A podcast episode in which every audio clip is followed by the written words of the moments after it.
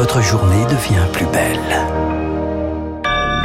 Soyez les bienvenus si vous nous rejoignez sur l'antenne de Radio Classique. Nous sommes le mardi 4 octobre et il est 7h30.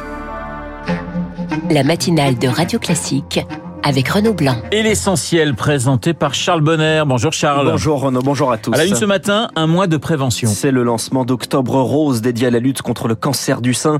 58 000 nouveaux cas dépistés tous les ans, 12 000 femmes en meurent et l'un des responsables désignés, les polluants dans l'air. Il existe en tout cas un lien entre risque de cancer du sein et 8 polluants atmosphériques.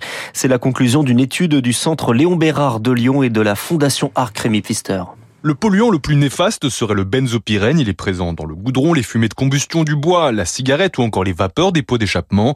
L'étude a montré que le risque de développer un cancer du sein augmente de 20% lorsque les familles sont exposées fortement au moment de la ménopause. Si elles habitent près d'un couloir de circulation routier par exemple, ou près d'une zone où les incendies sont fréquents. Pour arriver à ces résultats, les chercheurs se sont appuyés sur un échantillon de plus de 10 000 femmes, malades et non malades, suivies entre 1990 et 2011. En plus de leur état de santé, ils ont mesuré les expositions moyennes annuelles de leur lieu de vie pour différents polluants, car d'autres sont mis en cause. Le dioxyde d'azote, par exemple, présent dans les carburants routiers et le secteur de l'industrie, il augmenterait d'environ 9% le risque. Les chercheurs l'affirment, l'amélioration de la qualité de l'air est donc un levier majeur pour la prévention du cancer du sein, car si ces polluants étaient présents dans l'atmosphère en dessous du seuil de 10 microgrammes par mètre cube fixé par l'OMS, selon l'étude, 4% des cancers du sein auraient pu être évités. Le décryptage de Rémi Pfister. Et nous serons en ligne à 8h05 avec Nathalie Clastre, la chargée de mission prévention et promotion des dépistages à la Ligue contre le cancer. Le volet santé justement du Conseil national de la refondation s'est ouvert hier, cycle de discussion qui s'est concentré sur les déserts médicaux. Le ministre François Braun veut un médecin traitant pour chaque Français à horizon 2025.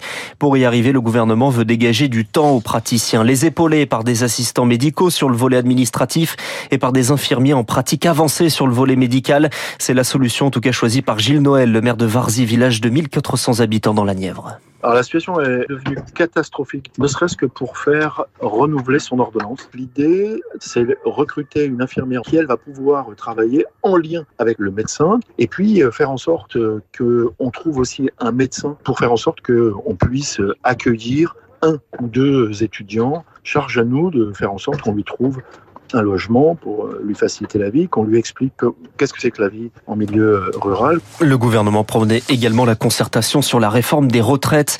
D'accord, répondent les syndicats réunis hier. En revanche, ils maintiennent leur opposition à un recul de l'âge de départ à 65 ans et un allongement de la durée de cotisation. Cette réforme plane sur la rentrée de l'Assemblée nationale hier, consacrée en soirée à l'examen de la réforme de l'assurance chômage, rentrée minée pour l'opposition, avec les absences remarquées d'Adrien Caténins et Julien Bayou accusés de violence conjugale pour l'un et de violence psychologique pour l'autre.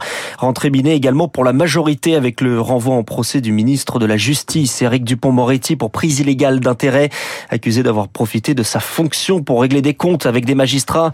C'est une cabale contre le ministre, selon maître Christophe Ingrin, avocat d'Éric Dupont-Moretti, qui va se pourvoir en cassation. Il lui est pas reproché une illégalité quelconque ou une infraction.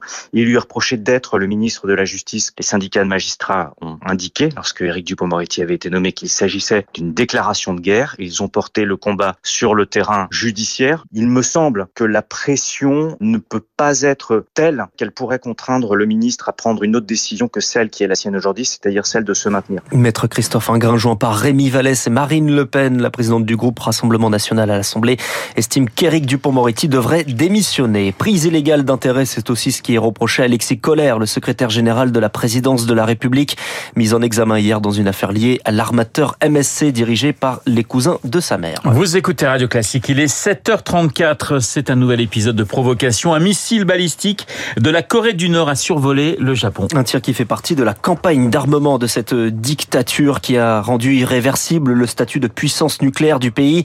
En survolant le Japon, le tir a déclenché les systèmes d'alerte, Augustin Lefebvre. Oui, l'alerte J qui a interrompu les programmes télévisés matinaux. Les habitants du nord du pays ont dû se réfugier dans des abris. La circulation des Shinkansen, les TGV japonais, a dû être brièvement interrompue. Le missile s'est finalement abîmé dans le Pacifique à 4600 km de son point de départ.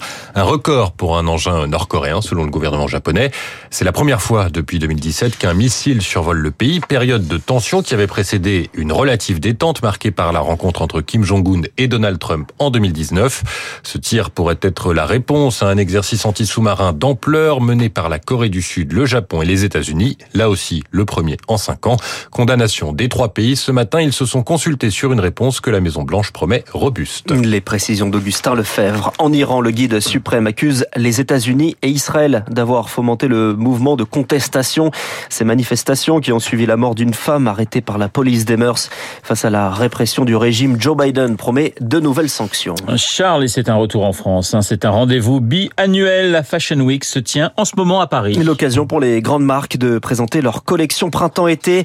Les amateurs de mode viennent du monde entier au grand bonheur du secteur du tourisme et notamment les hôtels de luxe où le taux de réservation dépasse 80% comme, au, comme à l'hôtel Bulgarie près des Champs-Élysées. Son directeur Sylvain Ercoli. L'ensemble du parc hôtelier parisien enregistre des taux d'occupation entre 90 et 100% sur cette semaine-là avec euh, le retour des clients américains qui sont revenus en force, des asiatiques aussi qui sont venus et des clients européens qui remplissent les restaurants et les hôtels parisiens. Et on sent aussi le désir de vraiment se faire plaisir. Si je réservais une chambre, je réserve une junior suite. Si je réserve une junior suite, je réserve une suite. Une suite, je réserve un appartement, etc. Donc, vous voyez, on sent vraiment ce plaisir de retrouver une vie euh, parisienne. Ce millésime est assez exceptionnel en ce qui nous concerne. Le directeur de l'hôtel Bulgarie, Sylvain Arcoli, interrogé par Eric Kioch. Paris ne sera pas au rendez-vous d'un événement populaire. Aucun écran géant ne sera installé pour la Coupe du Monde.